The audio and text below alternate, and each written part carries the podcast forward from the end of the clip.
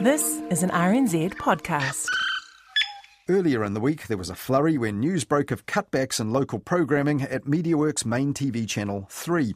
Long running comedy show Seven Days will be cut back to just 12 episodes next year, and just after its debut series concluded last week, the channel's owner MediaWorks said that Guy Williams New Zealand Today won't be back at all next year.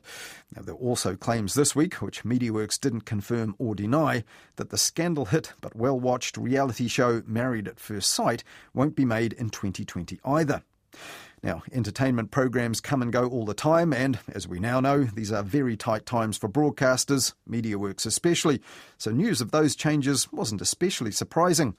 But after recent speculation that Three's owner MediaWorks was struggling to stay afloat financially, pundits saw this week's news as a sign that the end really could be nigh for MediaWorks TV channels. And that was not exactly dispelled for anyone who was watching Three's primetime current affairs show The Project on Wednesday. It's not unrealistic or an exaggeration to say that the next move could be for MediaWorks to close down our entire station. You'll be back the way it was in the 80s with only one choice of TV news. Good evening. Network News for Wednesday, the 18th of November. Project co host Jesse Mulligan there, raising the prospect of the demise of his TV employer on its own main TV channel on Wednesday. Now, this isn't the first time that's happened. Back in August, AM show host Duncan Garner turned the lights out in the studio when calling on the Broadcasting Minister for help. I have a challenge for the Broadcasting Minister, Chris Faafoi.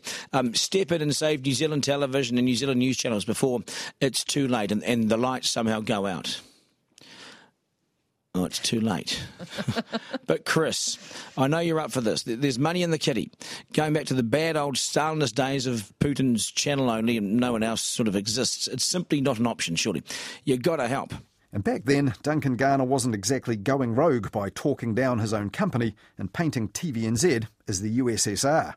The same day, an interview with MediaWorks chief executive Michael Anderson was published, in which he said its position was unsustainable. And MediaWorks chief of news Hal Crawford published a piece on the Newshub website arguing that the New Zealand TV industry was broken and skewed in favour of TVNZ. And that claim was also served up to the project's viewers last Wednesday by Jesse Mulligan. So, what's the problem? Well, Three has a big competitor. You will have heard of it, TVNZ. They do everything they can to take viewers off Three. That's what they should do. But at the moment, it's not a level playing field. TVNZ do what we do they make the highest rating shows they can and then they sell advertising. But unlike Three, if their budget doesn't add up, they get to say to their owner, the government, sorry, but we're going to lose $17 million this year. And the government says, what whatevs. In the toughest market in media history, our government has allowed a competitor to turn into a not for profit, and it's wished the rest of us good luck. Now, that $17 million loss is a forecast one for next year and not an actual one delivered by TVNZ. But it's not the first time that state owned TVNZ has been able to forego delivering a dividend to the Crown as it's supposed to do.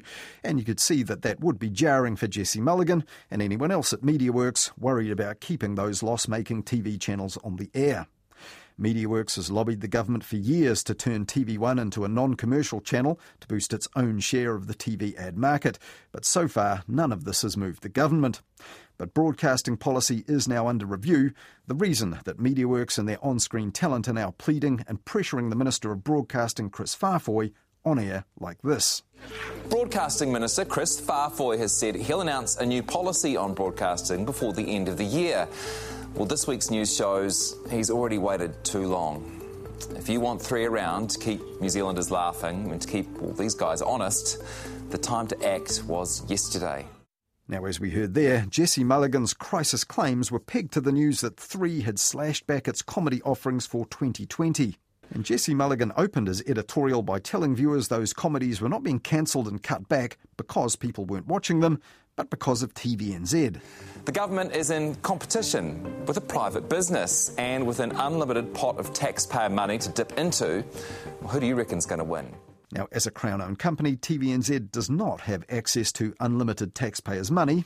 And what Jesse Mulligan didn't mention at all was that Three's comedies have had plenty of taxpayers' money via the government's broadcasting funding agency, New Zealand On Air.